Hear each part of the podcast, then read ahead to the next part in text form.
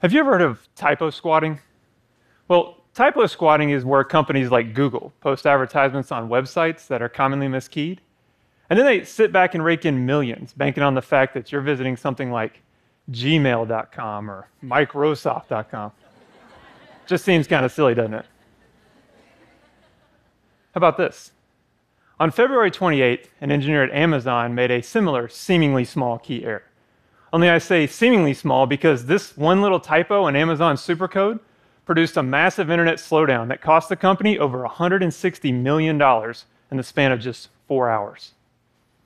But this is actually really scary.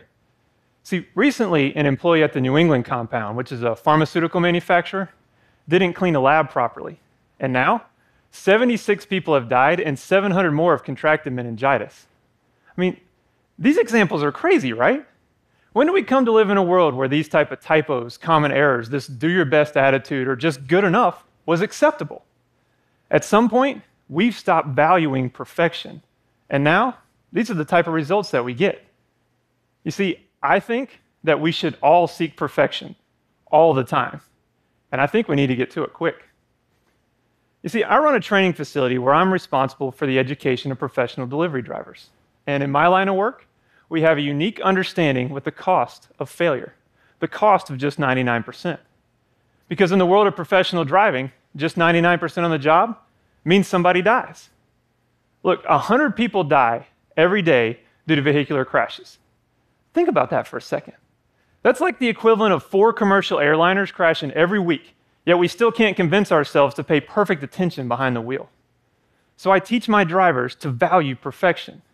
It's why I have them memorize our 131 word defensive driving program perfectly. And then I have them rewrite it. One wrong word, one misspelled word, one missing comma, it's a failed test. It's why I do uniform inspections daily. Undershirts are white or brown only, shoes are black or brown polished leather, and frankly, don't come to my class wrinkled and expect me to let you stay. It's why I insist that my drivers are on time. Don't be late.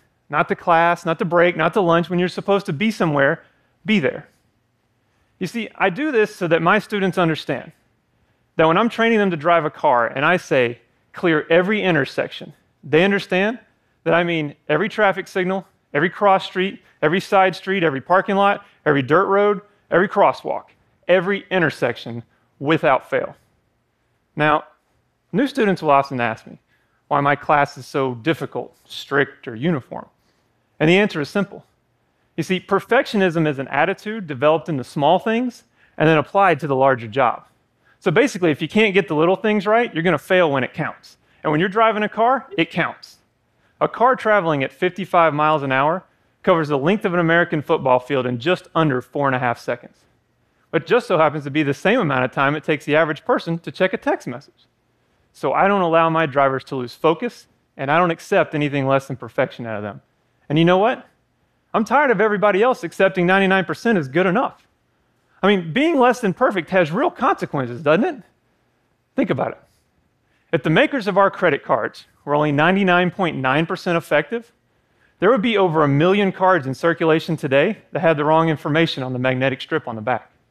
Or if the Webster's Dictionary was only 99.9% accurate, it would have 470 misspelled words in it. How about this? If our doctors we're only 99.9% correct, then every year, 4,453,000 prescriptions would be written incorrectly, and probably even scarier, 11 newborns would be given to the wrong parents every day in the United States.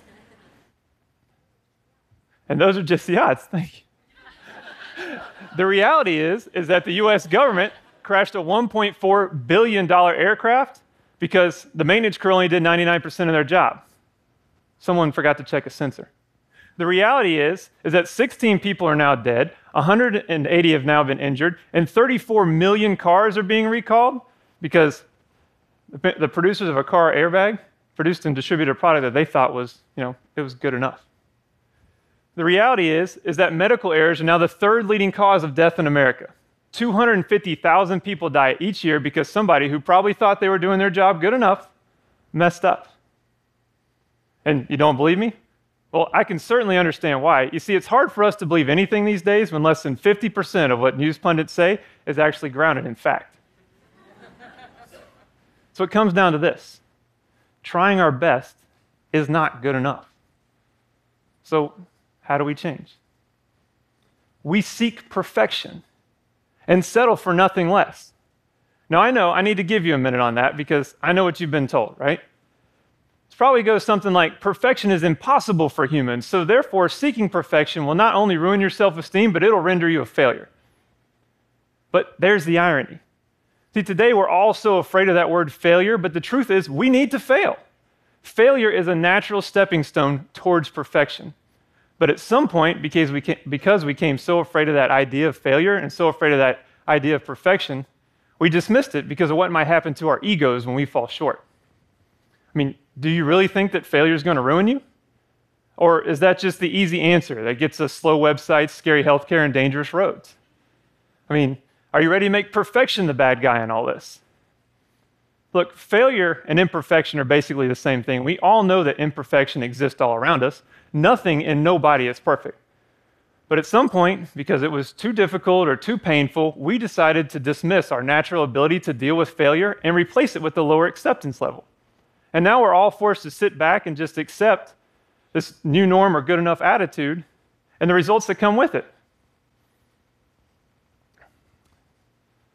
So, people, even with all that said, people will still tell me, you know, didn't the medical staff, the maintenance crew, the engineer, didn't they try their best and isn't that good enough? Well, truthfully, not for me, and especially not in these examples. Yeah, but, you know, trying to be perfect is so stressful, right? And, you know, Oprah talked about it, universities study it. I bet your house, high school counselor even warned you about it. Stress is bad for us, isn't it? Well, maybe. But to say that seeking perfection is too stressful is like saying that exercise is too exhausting. In both cases, if you want the results, you got to endure the pain. So, truthfully, saying that seeking perfection is too stressful is just an excuse to be lazy. But here's the really scary part. Today, doctors, therapists, and the nearly $10 billion a year self help industry are all advocating against the idea of perfection under this guise that somehow not trying to be perfect will save your self esteem and protect your ego. But see, it's not working because the self help industry today has a high recidivism rate because it's more focused on teaching you how to accept being a failure and lower your acceptance level than it is about pushing you to be perfect. See, these doctors, therapists, and self help gurus are all focused on a symptom and not the illness. The true illness in our society today is our unwillingness to confront failure.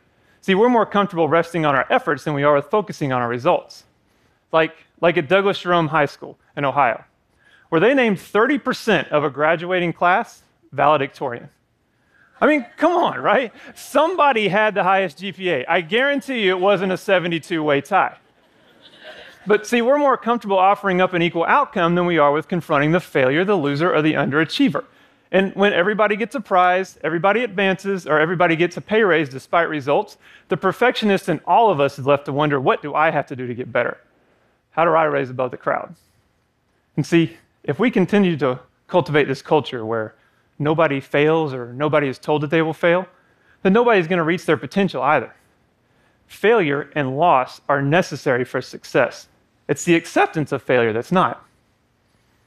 Michelangelo is credited with saying that the greatest danger for most of us is not that our aim is too high and we miss it, but it's too low and we reach it. Failure should be a motivating force, not some type of pathetic excuse to give up. So, I have an idea. Instead of defining perfectionism as a destructive intolerance for failure, why don't we try giving it a new definition? Why don't we try defining perfectionism as a willingness to do what is difficult to achieve what is right?